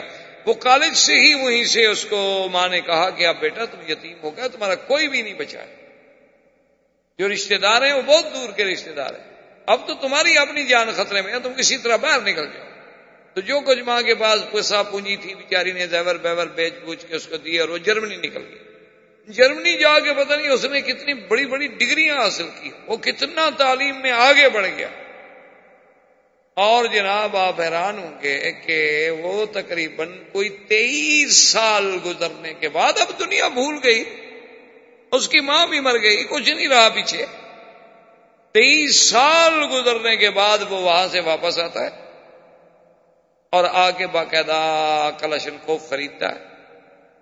دو آدمی کرائے کے قاتل اپنے ساتھ لیتا ہے اور جن لوگوں نے اس کے باپ کو مارا تھا، ان کے تیرہ بندے جا کے مار دیتا۔ تیئیس سال کے بعد وہ پڑھا لکھا، لیکن وہ دماغ سے وہ بات نہیں نکلی۔ مانگا باپ کا بدلہ تو لینا ہے۔ ورنہ لوگ کیا کہیں گے؟ اتنا بغیرت بیٹا تھا کہ اپنے باپ کے خون کا بدلہ بھی نہیں لے سکتا۔ کیسی اولاد؟ یہ قبائل میں بھی ہوتا ہے۔ تو بہرحال تو اس نے اب جناب ان کو خیال آیا ابو جہل کو کہ اب جا تو رہے ہیں ہم بدر کی طرف مدینے کی طرف۔ اس وقت تو بدر کا تصور نہیں تھا نا۔ وہ تو راستے میں آ رہے تھے بھی قافلے کو بچانا ہے، قافلہ جہاں ملے رابو کو ملے بستورا ملے، کسی جگہ مل جائے۔ ان کو تو پتہ نہیں تھا کہ اللہ کی فیصلہ ہمارا بدر میں ہونا ہے۔ تو اس نے کہا، ہم جا تو رہے ہیں، لیکن جب مکہ خالی ہو جائے، ہم تو سب لوگ جا رہے ہیں۔ اور بنو کنانا اگر آگے مکے پہ حملہ کر دیں ہماری عورتیں ہی اٹھا کے لے جائیں تو ہم کیا کر لیں گے؟ ان سے تو ہماری بنتی نہیں، جنگ ہے ہماری۔ تو شیطان ابلی سے لئین جو ہے نا، ایسے موقعوں کی انتظار میں رہتا۔ وہ فوراً سورا کا ایک سردار تھا قبیلہ کا، اس کی شکل میں آیا اور ابو جہل کو آ کے ملا، کہنے لگا، ابو جہل مدد؟ کیوں ڈر رہے ہو؟ کیا بات؟ اس نے کہا، سردار بات ٹھیک ہے، ہمارا بنو کنانا سے جھگڑا ہے۔ ہم جو سارے باہر جا رہے ہیں اور بنو کنانا والے مکے پہ حملہ کرتے مکہ تو خالی انہوں نے کہا، مت گھبراؤ۔ انی جار الکم میں جو تمہارا ہمسایا ہوں، میں نگرانی کروں گا، مکے پہ میں حملہ نہیں کرنے دوں گا۔ اس نے کہا، اس کا تو تم فکر نہیں مکے پہ تو کوئی قبیلہ نہیں ہے، یہاں تو میں پہنا اگلی بات ہے، بڑا اچھا موقع ہے، اور پہنچو، قافلہ لٹ گیا، برباد ہو جاؤ گے۔ ایک ہزار اونٹ ہے، اور مسلمانوں کو اگر ایک ہزار اونٹ تجارت کا مال مل گیا تو کیا سمجھتے ہو؟ خاموش مدینے میں بیٹھ رہیں گے۔ وہ تو غریب ہیں، مجبور ہیں کہ ان کے پاس طاقت نہیں، دولت نہیں۔ ورنہ یہ تھوڑا ہے کہ مسلمان کے پاس ضمیر نہیں، ایمان نہیں۔ بجل نے کہا ہاں بات تو تمہاری ٹھیک ہے، چلو، نکلو۔ اب جناب یہ یہاں سے چل پڑے کافلے نے ابو سفیان نے بڑی عقل مندی کا ثبوت دیا۔ اس نے اپنے قافلے کو ایک غیر محتاط راستے سے بالکل سمندر کے قریب کر دیا۔ آپ دیکھیں نا، کبھی پرانے راستے سے مدینہ منورہ جائیں رابو کے راستے سے آپ کو سمندر نظر آتا ہے باقاعدہ اسی کنارے پہ آپ چل رہے ہو۔ تو اس نے اپنے قافلے کو اور زیادہ سمندر کے قریب کر دیا اور پہاڑوں کی اوٹ میں آ گیا اور راستہ غیر محتاط تھا۔ تو اب نہ تو مسلمانوں کو پتہ چل رہا ہے قافلہ کہاں ہے اور نہ ان بکے والے تو خیر یہاں سے نہیں کر رہے۔ حضور صلی اللہ علیہ وسلم، حضرت ابو بکر صدیق رضی اللہ تعالی عنہ کو لے کر اسی تلاش میں نکلے اور چلے کہ ہم دیکھیں۔ کہ قافلہ کہاں ہے کو پتہ چل جائے۔ راستے میں آتی ہیں اسی بدر کے راستے میں تو سڑک کے کنارے ایک بوڑھا آدمی بیٹھا ہوا ہے، بدو ہے بوڑھا۔ اس کو آ کر ملے، آپ نے پوچھا کہ بھائی تمہیں کوئی خیر خبر قافلے کا کوئی پتا اس نے کہا کہ بات یہ ہے کہ میرے جو معلومات ہیں، مجھے پتا چلا ہے کہ قافلہ جو ہے، اس کا تو ہمیں پتا نہیں حقیقت میں کہ کدھر لیکن یہ مجھے پتا چلا ہے کہ زمزم ابن عمر جو تھا، اس نے مکے والوں کو اطلاع دے دی ہے اور وہاں سے ہزار کی تعداد میں لشکر جرار جو ہے، وہ نکل اور میں یہ سمجھتا ہوں کہ فلاں تاریخ کو لشکر مکے سے چلا ہے، اس کا مطلب یہ ہے کہ وہ عدوت القصوا کو پہنچ چکا ہو۔ اور اس نے کہا اسی طرح مجھے یہ بھی پتا چلا ہے کہ مدینہ منورہ سے بھی حضور صلی اللہ علیہ وسلم کا ایک قافلہ جو ہے، چلا ہوا ہے۔ اور جو میرے علم میں ہے کہ فلاں تاریخ کو مدینے سے نکلے ہیں، تو وہ میرا خیال ہے کہ ادوت دنیا میں پہنچ گئے یعنی اندازہ کریں اس بوڑھے کی تختیق کا اور دماغ کا کہ بھائی اگر ایک قافلہ اونٹوں پہ چلے مدینے سے تو کہاں پہنچا ہوگا اور مکے سے چلے تو کہاں پہنچ اور این وہی جگہ بتائی۔ اس نے کہا کہ مکے والے تو پہنچے ہوں گے ادوت القسوا کے پاس۔ اور مدینے والے پہنچے ہوں گے ادوت دنیا کے پاس۔ تو اب جب وہاں آ گئے تو کچھ صحابہ حضور کی خدمت میں آئے۔ انہوں نے کہا کہ یا رسول اللہ کہ ہمیں اس جگہ نہیں روکنا چاہیے۔ اور دو آدمیوں سے معلومات بھی حضور کو ہو گئے کہ بھائی کافلا جو ہے وہ آ تو رہا ہے، لیکن اپنے راستے پر نہیں، وہ تعت طریق پر نہیں ہے۔ معلوم یہ ہوتا ہے کہ اس نے اور زیادہ سمندر کی طرف اختیار کر لیا ہے۔ انہوں نے کہا، حضور، ہمیں یہاں نہیں رکنا چاہیے جہاں ہم رکے ہوئے ہیں، ادوت دنیا کے پاس یہاں کو پانی نہیں۔ ہم چاہیے کہ ہم ایسے مقام پہ جائیں کہ جہاں پانی۔ تو یہ وہاں سے پانی کے لیے چلے اور بدر میں پہنچے۔ اللہ کو منظور اللہ نے بدر کو شان دے دی قیامت تک بدر کا نام جو ہے قرآن میں پڑھا جائے قیامت تک بدر کا نام جو ہے وہ زندہ رہے گا۔ تاریخ کے ماتھے پہ اسلام کا ایک عظیم جمر عظیم غزوہ، عظیم فتح، یوم الفرقان۔ تو یہ ماں بدر پر پہنچے اور اس صحابی نے ایک اور مشورہ بھی دیا۔ اس نے کہا کہ یا رسول اللہ، ہم ایسا کریں کہ اور جو چھوٹے چھوٹے یہاں چشمے ہیں، کنویں ہیں، ان سب کو ہم بند کر دیں تاکہ اگر واقعی کوئی کافروں کا لشکر آ بھی رہا ہے۔ تو ان کے پاس پانی نہیں ہوگا، ہمارے پاس پانی ہوگا۔ کہ اپنی طرف سے حضور نے فرمایا ہاں ٹھیک رائٹ اور اللہ نے آسمان سے بارش اللہ اللہ کی شان ہے، دیکھیں، قرآن پاک نے خود اس نقشے کو بیان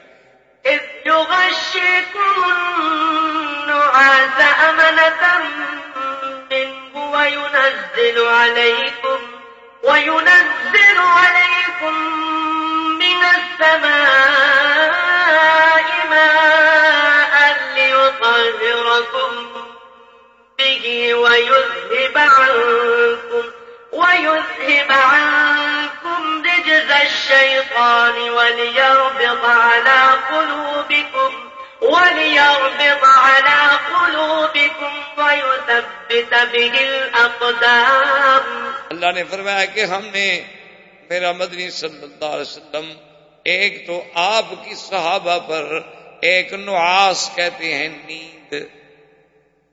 نیند مسلم. اور دوسرا ہم نے آسمانوں سے بارش برسا دی. کیوں؟ تاکہ وہ زمین ٹھنڈی بھی ہو جائے، جم بھی جائے، چلنے میں بھی آسانی ہو۔ اور یہ نیند، یہ پانی، یہ رحمت کیوں کی؟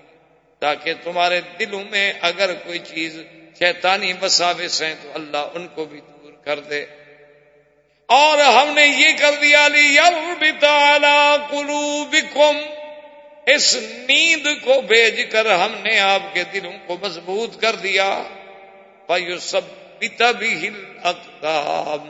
اور زمین کو جما کے ہم نے موقع دیا کہ آپ قدم جما کے لڑ سکیں۔ یہ سارا انتظام اللہ کی قدرت خود کرتی جا رہی ہے۔ ابو جہل نے بھی دو آدمی بھیجے، اس نے کہا کہ تم نکلو، پتہ کرو کہ بھئی وہ کیا ہوا۔ تو بہرحال تھوڑی دیر کے بعد ابو سفیان کی اطلاع پہنچی مکے والوں کو۔ اس نے کہا، دیکھو بھائی میرا قافلہ تو نکل گیا۔ اب مسلمان مجھ پہ حملہ نہیں کر سکتا کیونکہ تم بدر میں آ گئے ہو القسوا پہ پہنچے ہوئے، اور میں تو اس سے اور زیادہ مکے کی طرف نکل گیا ہوں نا تو مسلمان تو اور ادھر ابھی مدینے کی طرف ہیں۔ تو اب وہ آپ کے لشکر کو ابور کر کے تمہارے ساتھ نہیں لڑ سکتے۔ آگے لشکر بیٹھا ہوا ہے دار کا۔ تو لہذا کافلا صحیح سلامت نکل گیا ہے۔ اور میری رائے یہ ہے کہ تمام سرداران قریش جو ہیں دوبارہ غور کریں واپس آ جائیں گے اب لڑنے کی کیا ضرورت مقصد تو کافلے کا تحفظ تھا کافلا تو نکل گیا۔ جب پتہ لگا بنی زہرا کو کہ کافلا چلا گیا، انہوں نے کہا بھی ہم بھی واپس جاتے ہیں، ہم کیوں لڑے بھی خام خواہ بلا وجہ۔ اب مسلمانوں کو کیوں ڈھونڈے ہم؟ بنو ہاشم کو پتا چلا، انہوں نے کہا بھی بات تو ٹھیک ہے، ہم آئے تھے کافلے کے تحفظ کے لیے، ہمارا کافلا خیریت سے چلا گیا۔ اب ہم کیوں خام خواہ جائیں اور مسلمانوں کو تلاش کرتے پھریں گے جی تم کہاں ہو کہاں ہو کہاں ہو؟ وہ بھی قابلہ ڈھونڈنے آئے تھے، ان کو بھی نہ ملا، وہ بھی جہاں ہوں گے، آخر تنگ آ گئے، واپس چلے جائیں۔ بنو آشم نے کہا، ہم بھی واپس جاتے بنو زورا نے کہا، ہم بھی واپس جاتے ہیں۔ اتبا نے تو خیر کھڑے ہو کے اعلان ہی کر دیا اس نے کہا بھی ہم تو واپس جا رہے ہم نہیں لڑتے۔ کیوں جائے مسلمانوں کو ڈھونڈنے کے لیے؟ تم لوگوں نے اعلان کیا تھا کہ اپنے قافلے کی حفاظت کے لیے نکلو اور ہم قافلے کی حفاظت کے لیے نکلے اور بالکل خیریت سے ہمارا قافلہ چلا گیا۔ ابو جہل کو پتہ چلا، اس نے کھائے تو مرے گئے اتنی مشکل سے میں اتنی بڑی تعداد، اتنی بڑی قوت لے کے نکلا تھا کہ آج مسلمانوں کو ہمیشہ کے لیے ختم کر دیں۔ یہ تو پھر کچھ نہ ہوا، اتنا سفر کر کے بھی ہم آئے اور مسلمان ہمیں پتا ہے کہ ہیں تو اسی راستے میں، یہ نہیں پتا کہ کہاں ہیں۔ اس نے عامر زمری کو بلایا، اس کے بھائی قتل ہوا تھا، اس کو قتل کیا تھا عبداللہ ابن جہش کے کافی اس نے اس کو بلایا، اس نے کہا، دیکھو یہی تو موقع تھا مسلمانوں کا کتنے لوگ ہوں گے؟ دو سو، تین سو، چار سو، پانچ سو۔ ہم تو ایک ہزار ہیں۔ یہی تو موقع تھا کہ آج ہم مسلمانوں کو صفائی ہستی سے ہمیشہ کے لیے ختم کر دیں اور تیرے بھائی کا بدلہ لے لیں۔ لیکن یہ دیکھا نہیں بنو زہرا والے، بنو ہاشم متبا سب تھے تو واپس جانے کے لیے تیار ہو گئے۔ نے کہا اچھا اس نے جناب وہ اپنے کپڑے پھاڑے پٹی اٹھا کے سر پہ ڈالی اور آگے جناب رونا شروع کر دیا اور چیخنا شروع کر دیا کہ، مکے والو، تم بڑے غدار تمہارا بیٹا مر جاتا، تمہارا بھائی مر جاتا، تم بدلہ لیے بغیر کبھی واپس نہ جاتے۔ بیٹا، چونکہ میرا بھائی مرا تھا نا، اس لیے تمہیں اب واپسی یاد آ گئی کوئی اتفاق سے آئے ہیں، مسلمانوں کے ہم قریب ہیں، اس کو چل دو۔ اب انہوں نے جب غیرت دلائی، سب پھر رک گئے۔ چلو ٹھیک ہے جی تلاش کرتے ہیں مسلمانوں۔ دو آدمی گئے تھے تلاش کے لیے ابو جہل کے۔ مسلمانوں نے ان کو پکڑ لیا۔ وہ جب پکڑے گئے، ان سے پوچھا مسلمانوں نے کہ تم کون ہو؟ انہوں نے کہا، ہم قریش کے ساتھی انہوں نے کہا، نہیں، تم ابو سفیان کے قافلے کے آدمی۔ نے کہا، نہیں، ہم قافلے کے آدمی نہیں ہیں۔ اب مسلمان نے ان کو مارنا شروع کیا۔ حضور صلی اللہ علیہ وسلم نماز پڑھ رہے تھے، آپ نماز سے فارغ آپ نے فرمایا عجیب بات۔ جب وہ سچی بات کرتے ہیں تو مارنا شروع کر دیتے ہو، جب جھوٹ بولتے ہیں چھوڑ دیتے ہیں ان کو۔ وہ تو ٹھیک کہہ رہے ہیں، وہ ابو سفیان کے قافلے کے آدمی نہیں ہیں۔ حضور نے فرمایا اچھا ٹھیک ہے، تم ابو جہال کے قافلے کے لوگوں کتنے آدمی ہیں مکے سے جو لے کے نکلا ہے وہ آدمی بڑے سمجھدار تھے، انہوں نے کہا کہ جی یہ پتہ نہیں ہے بہت سے۔ آدمی اور میں کوئی اندازہ. انہوں نے کہا جی اندازہ اندازہ، کوئی نہیں، ہم تو بدو لوگ ہیں ان پڑھ لوگ ہیں، جاہل لوگ ہیں۔ ہمیں تو نے بھیجا تھا کہ ادھر جاؤ، مدینے سے کوئی قافلہ لڑائی کے لیے نکل رہا ہے، اس کا پتہ کرو۔ ویسے بہرحال قریش کا بہت بڑا لشکر ہے، لیکن پتہ نہیں۔ خیر، تھوڑی دیر کے بعد دوسرا سے پوچھا کہ اچھا روزانہ کتنے اونٹ ذبے ہوتے ہیں؟ اس نے کہا جی روزانہ جو ہے نا جی دس حضور نے فرمایا اچھا اس کا مطلب ہے کہ نو سو اور ہزار کے درمیان ہے تمہارا لشکر کیونکہ ایک اونٹ جو ہے، سو آدمی کو پورا ہو سکتا ہے کھانے والے کو۔ جب دس اونٹ روز کے ذبے کیے جاتے ہیں تو معلوم ہوتا ہے کہ تمہارا ایک ہزار کا لشکر ہے۔ انہوں نے کہا جی ہمیں یہ نہیں پتا۔ میں اچھا ان کو نہ مارو، ان کو چھوڑ دو۔ ان کا کیا ہے؟ یہ تو معمور ہیں، ڈھونڈ رہے ہیں، جیسے ہم ڈھونڈ رہے ہیں ویسے ہی ڈھونڈ رہے ہیں۔ ان کو چھوڑ دیا۔ انہوں نے جا کے بتلایا، اب دونوں قبیلوں کو پتا چلا۔ کہ بھائی اب تو بالکل قریب ہے، ہم صرف کوٹی لے کے ادھر ہیں، پہاڑوں کے اور ہم ادھر ہیں۔ ہم تو بالکل قریب آ گئے۔ بالکل این درمیان میں تو کوئی فاصلہ ہی نہیں۔ اب ابو جال نے اپنے لشکر کو للکارا اور حضور صلی اللہ علیہ وسلم کی ذات مبارک کو بھی یقین ہو گیا کہ اب تو جنگ ہونی۔ حضور کھڑے ہوئے آپ نے خطبہ پڑھا۔ اور آپ نے فرمایا کہ اشیرو یا الناس، لوگوں مشورہ دو، کیا بات؟ ہم نکلے تو قافلے کے لیے تھے۔ لیکن قافلہ تو نکل گیا۔ اب کیا ارادہ ہے؟ جنگ لڑنی ہے، کیا طریقے سے واپس جائیں؟ تو صحابی اٹھے، حضرت ابو بکر، حضرت عمر، مہاجرین میں سے، قریش میں سے، انہوں نے کہا کہ یا رسول اللہ، الامر الیک سب معاملہ آپ کے ہاتھ میں، آپ جو حکم دیں گے، ہم تو جانے قربان۔ بس، ہم تو یہ جانتے ہیں کہ جو آپ کا حکم ہوگا ہمارا حضور پھر فرمایا، شیرو یا الناس۔ لوگوں، رائے دو۔ تو انصار کا سردار اٹھا وہ سمجھ نے کہا کہ حضور ہمارا فکر۔ کیونکہ قریش کے تو تین دو تین آدمی کھڑے ہو کے رائے دے چکے ہیں، اصل میں حضور ہمارا فکر کر رہے ہیں، چونکہ ہم مدینے والے جو ہیں، ایک تو زیادہ جنگ سے واقف نہیں۔ اور دوسری بات یہ ہے کہ ہم نے وعدہ کیا تھا حضور کا کہ آپ مدینے میں آئیں گے تو ہم اپنی اپنی جانیں مالیں آپ پہ قربان کر دیں گے۔ حضور اس فکر میں ہے کہ شاید یہ مدینے کی حد تک تو میرا تحفظ کریں گے، لیکن مدینے کے باہر شاید نہ کریں۔ کیونکہ معاہدہ تو یہی تھا۔ وہ کھڑا ہوا۔ اس نے کہا کہ یا رسول اللہ، لسنا اصحاب محمد، اصحاب موسا بل اصحاب محمد۔ اس نے کہا، حضور، کیوں فکر کرتے ہو؟ ہم کوئی موسا علیہ السلام کے ساتھی نہیں۔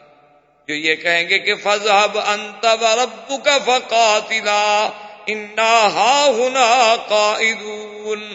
بلکہ ہم تو وہ لوگ ہیں، ہم کہیں گے فضحب انت رب فقاتلا انا معكما مقاتلون. نے کہا کہ یا رسول اللہ، آپ کیا فکر کر رہے ہیں؟ ہم علیہ السلام کے ساتھ یہ کہہ دیں گے کہ آپ جانے، آپ کا خدا جانے، ہم بیٹھے ہوئے ہیں۔ آپ لڑیں، ہم آپ کے ساتھ ہیں۔ ایک اور انصاری، انہوں نے کہا، حضور لو امر تنا برک الغماد۔ برک الغماد ایک جگہ ہے یمن۔ اور مدینہ شریف سے لے کر برک الغماد تک درمیان میں چودہ بڑے بڑے قبائل ہیں۔ نے کہا، حضور، اگر آپ ہمیں کہیں نا کہ برکل غماد پہ پہنچو تو ہم پہنچیں گے۔ یعنی یہ تو ایک قریش کا قبیلہ ہے نا، وہ تو چودہ قبیلوں سے لڑ کے جانا پڑے گا نا برکل غماد ہم تو پھر بھی حکم کے لیے تیار ہیں۔ ایک اور صحابی کھڑے ہوئے اس نے کہا، اس کو لو امر تنا خود نہ فل باہر حضور، آپ حکم تو کریں سمندر میں چراغ لگا دو، ہم لگا دیں۔ ہمارا فکر کیوں کرتے ہیں؟ سر رہے ہم حضور صلی اللہ علیہ وسلم کے چہرہ مبارک جو تھا وہ خوشی سے کھل۔ حضور نے فرمایا کہ اللہ تم لوگوں کو جدائے خیر دے۔ یہی تو آزمائش کی گھڑیاں ہوتی ہیں جن میں مومنوں کا ایمان اللہ آزماتے ہیں۔ تو آپ لوگوں نے جس ایسار کا اور جس قربانی کا اظہار کیا ہے وہ مجھے میرے لیے خوشی کا باعث ہے۔ لیکن میں ایک بات بتا دوں۔ مجھے بھی اللہ کی طرف سے اشارات ملے ہیں، فتح تو تمہیں ہوگی۔ گھبرانے کی کوئی بات نہیں۔ یا تو ہمیں قافلہ ملے گا۔ یا پھر ہمیں یہ مال غنیمت ملے گا ان سے۔ اللہ ہمیں خالی نہیں بھیجیں گے مدینہ سے۔ ان دو چیزوں میں سے ایک چیز ہمیں ملے گی۔ ادھر کفار نے اپنی خیامیں لگا دیے اور فوج بٹھا دی۔ ادھر حضور پاک نے حکم دے دیا، ابھی اپنے خیمے شیمے نصب کرو اور بیٹھ جاؤ، تیار ہو جاؤ۔ تو صحابہ کٹھے ہوئے، انہوں نے کہا کہ یار اللہ، ہمارا ایک مشورہ ہے۔ سعد ابن معاذ نے آ کے انہوں نے فرمایا، بتاؤ کیا؟ اس نے کہا، حضور، ایک تو ہم آپ کے لیے بنا دیتے ہیں اریش اریش کا معنی یہ ہوتا ہے کہ لکڑیاں کھڑی کر دیتے تھے اور اوپر کچھ لکڑیاں ڈال کے اور کھجور کی چھڑیاں ڈال کے یعنی چھپر سا، جسے آپ سمجھیں چھپر۔ تو اس کا فائدہ یہ ہوگا کہ ایک تو دھوپ کے وقت آپ اس کے نیچے بیٹھ گیا تو سایہ ہو گیا، اور ضرورت کے مطابق آپ اس کے اوپر بھی بیٹھ گئے اور اوپر سے کھڑے ہو کر دوست دشمن احباب کو آپ دیکھتے رہے۔ اور دوسرا حضور، وہاں ہم اپنے خصاف جو ہمارے پاس اونٹ ہیں جیسے ہیں، ان میں سے جو اچھے ہیں وہ پہاڑ کے پیچھے بٹھا دیتے ہیں کہ خدا نہ خاصہ جنگ میں اگر ہم سب کے سب شہید ہو جائیں۔ یا رسول اللہ جو لوگ مکے میں ہیں، مدینے میں ہیں، وہ کوئی ہم سے ایمان میں کم مخلص تو نہیں۔ اس وقت تو یہ اعلان نہیں ہوا تھا کہ ہم نے جنگ لڑنی ہے، ورنہ تو کوئی پیچھے نہ رہتا۔ وہ تو ایک رائے تھی کہ کافلا جا رہا ہے۔ اسی لیے تو حضور نے حضرت عثمان کو بھی منع کر دیا۔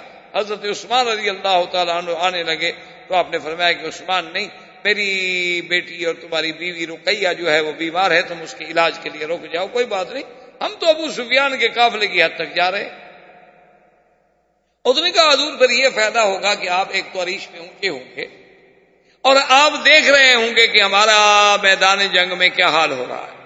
اگر خدا نہ خاصا پانسا پلٹتا ہوا دیکھیں تو کم از کم آپ تو اونٹ پہ بیٹھ کے مدینہ شریف پہنچے اتنے تک تو ہم کافروں کو آگے نہیں بڑھنے دیتے جب تک کہ آپ دور نہ چلے جائیں۔ اتنا تو ہم بھی روک لیں۔ کہ کم از کم ان کو ایک دن روک لیں۔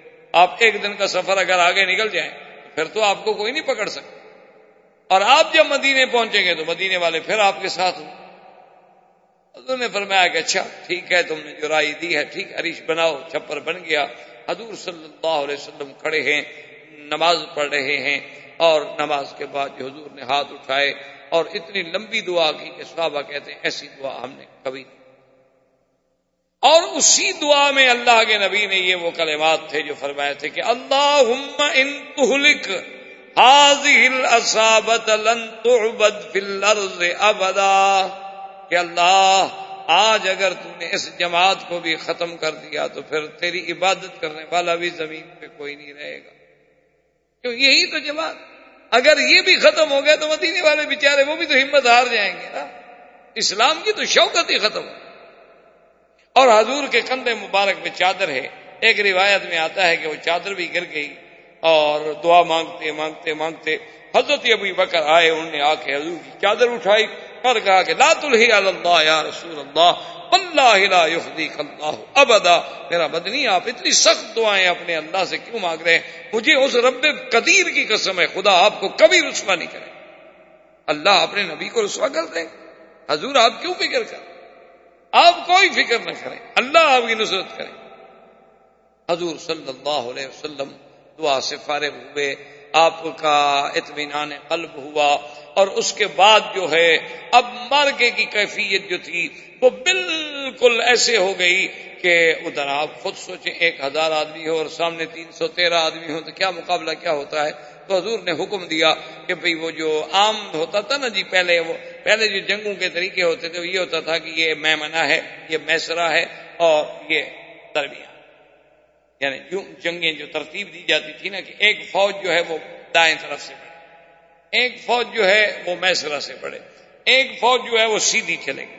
تاکہ وہ دونوں بازو جو ہیں وہ مدد کرتے چلے جائیں گے اور دشمن کو گھیرے میں لیتے لیتے لیتے لیتے اس کا، اس کے پیچھے آ جائے اور کچھ لوگ ہوں گے جو اپنے فوج میں، اپنے مسکر میں، اپنے مکر میں اس کا کنٹرول کریں گے حفاظت۔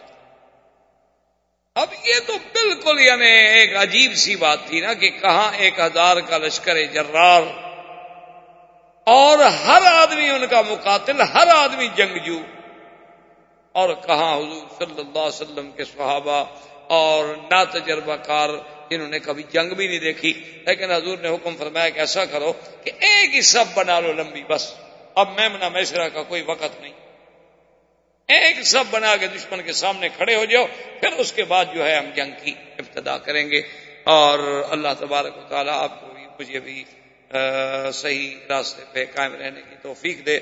اور اصاب بدر کا جذبہ، ایمان، محبت، استقامت نصیب فرمائے۔ السلام برادران اسلام، واجب الحترام بزرگوں دوستوں عزیز نوجوانوں سیرت رسول پاک صلی اللہ علیہ وسلم کے ضمن میں ہمارے یہ دروس کا سلسلہ کئی ہفتوں سے جاری ہے، الحمدللہ۔ زمانہ قبل اسلام زمانہ ولادت محمد مصطفیٰ صلی اللہ علیہ وسلم، بشارات وقت ولادت ولادت کے بعد کے رحاسات و معجزات، اور حضور صلی اللہ علیہ وسلم کا شباب زمان بے ست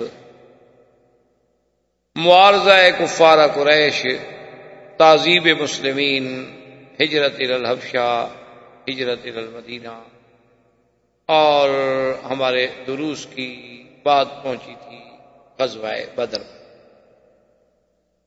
غزوہ بدر جو ہے یہ اسلام کا سب سے اول غزوہ ہے۔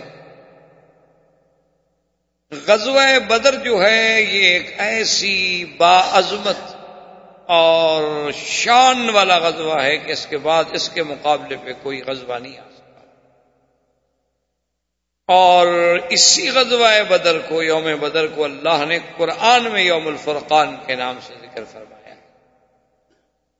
اور غزوہ بدر جو ہے، بے اعتبار زمانے کے بھی سب سے افضل زمان میں، کہ رمضان المبارک میں واقع ہوا۔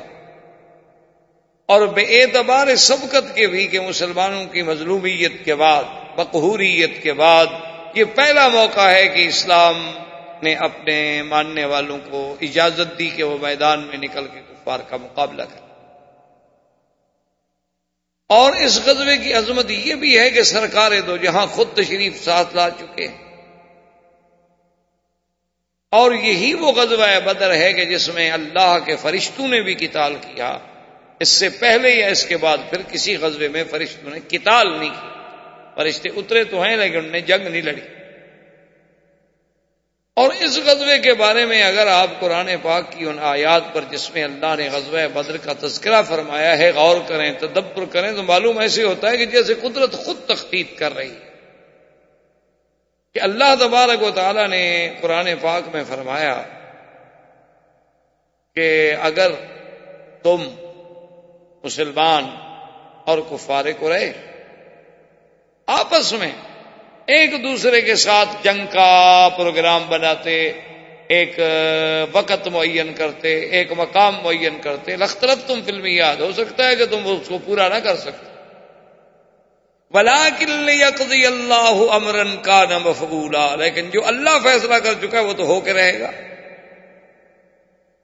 ایسی تختید کے مسلمانوں کا مدینے سے نکلنا، ابو سفیان کا قافلے کو بچا کے لے جانا سرزمین مکہ میں ایک مکے والوں کو اطلاع ہو جانی اور ابو جہل جو ہے اپنے پورے لاؤ لشکر کے ساتھ ایک ہزار مقاتلین کو لے کے چل رہا ہے اور ایک ہزار اونٹ ہے دو سو گھوڑے ساتھ ہیں اور کائنات گانے والیاں اور ان کے شامیانے اور سارے انتظام کے ساتھ جا رہا ہے اور سب سے پھر اس کو ڈھارس بنانے کے لیے شیطان جو ہے وہ بھی ایک سردار کی شکل میں ساتھ یعنی ایک عجیب منظر. ہے اور دیکھیں ایسا ایسا قدرت قریب لا رہی کہ الدنيا وهم بالعدوة القصوى والركب أسفل منكم ولو تواعدتم لاختلفتم في الميعاد. اللہ نے فرمایا جب تم عدوہ دنیا میں تھے اور کافر ادوائے کسوا میں تھے، یہ جگہ کا نام۔ آپ جب بدر سے نکلیں گے نا، تو پہلے پہلے پھر وہ ادوا آئے ادوت دنیا۔ اسی طرح پھر بدر سورا ہے، بیر استراح ہے۔ یہ حضور صلی اللہ علیہ وسلم کے منازل ہیں مدینہ شریف تک۔ اور اللہ فرما رہے ہیں، دیکھو، خود نقشہ کہ تم ادوائے دنیا کی طرف تھے اور کافر کسوا کی طرف تھے۔ کیونکہ مدینہ شمال میں واقع ہے۔ مسلمان جو تھے وہ شمال سے تھے اور یہ جنوب سے جا رہے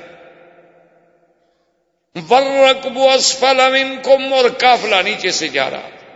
وَلَوْ تَوَاعَدْتُمْ لَاخْتَلَفْتُمْ فِي الْمِيعَادِ ولكن ليقضي الله أمرا ولكن ليقضي الله أمرا كان مفعولا ليهلك من هلك عن بينة ليهلك من هلك عن بينة ويحيى من حي عن بينة وإن الله لسميع عليم اللہ فرماتے یہ تو سارا ہم کر رہے ہیں۔ اگر تم کرتے تو تم وعدے پہ شاید نہ پہنچ۔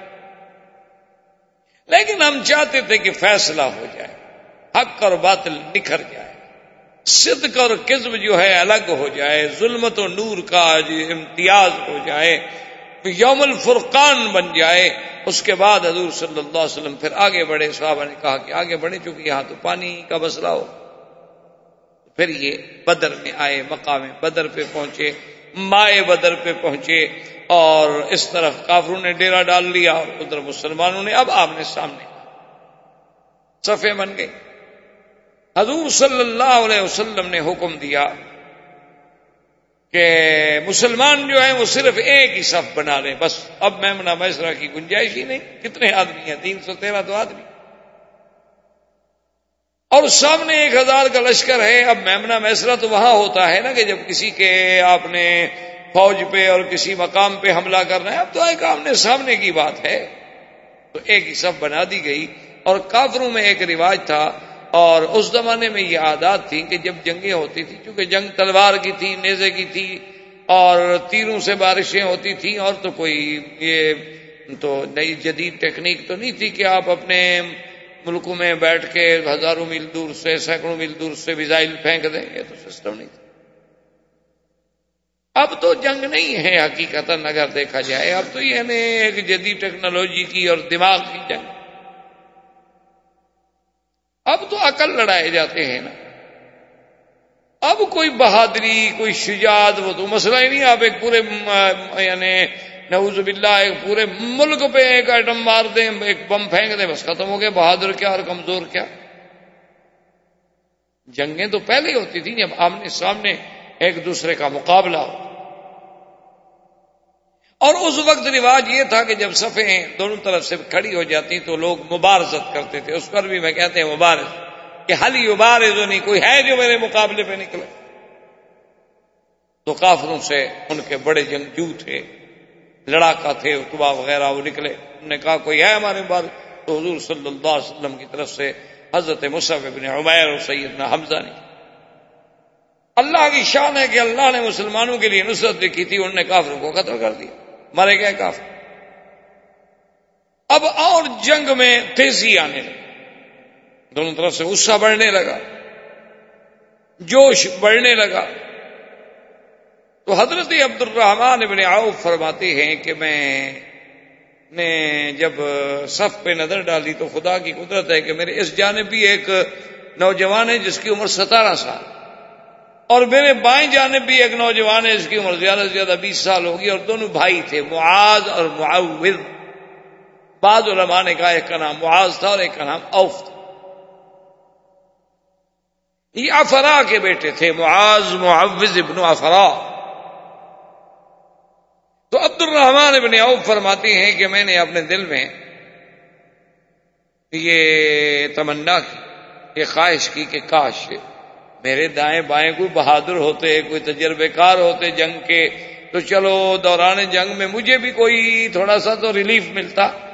اب یہ دونوں بچے ہیں، میں ان کو سنبھالوں گا کہ جنگ کروں گا۔ وہ کہتے ہیں کہ میں ابھی اسی فکر میں تھا، اسی سوچ میں تھا کہ اس میں سے ایک لڑکے نے مجھے کہا گیا ہم میں؟ میرے چاچا نا ابھی جہل ابھی جہل کہاں ہے؟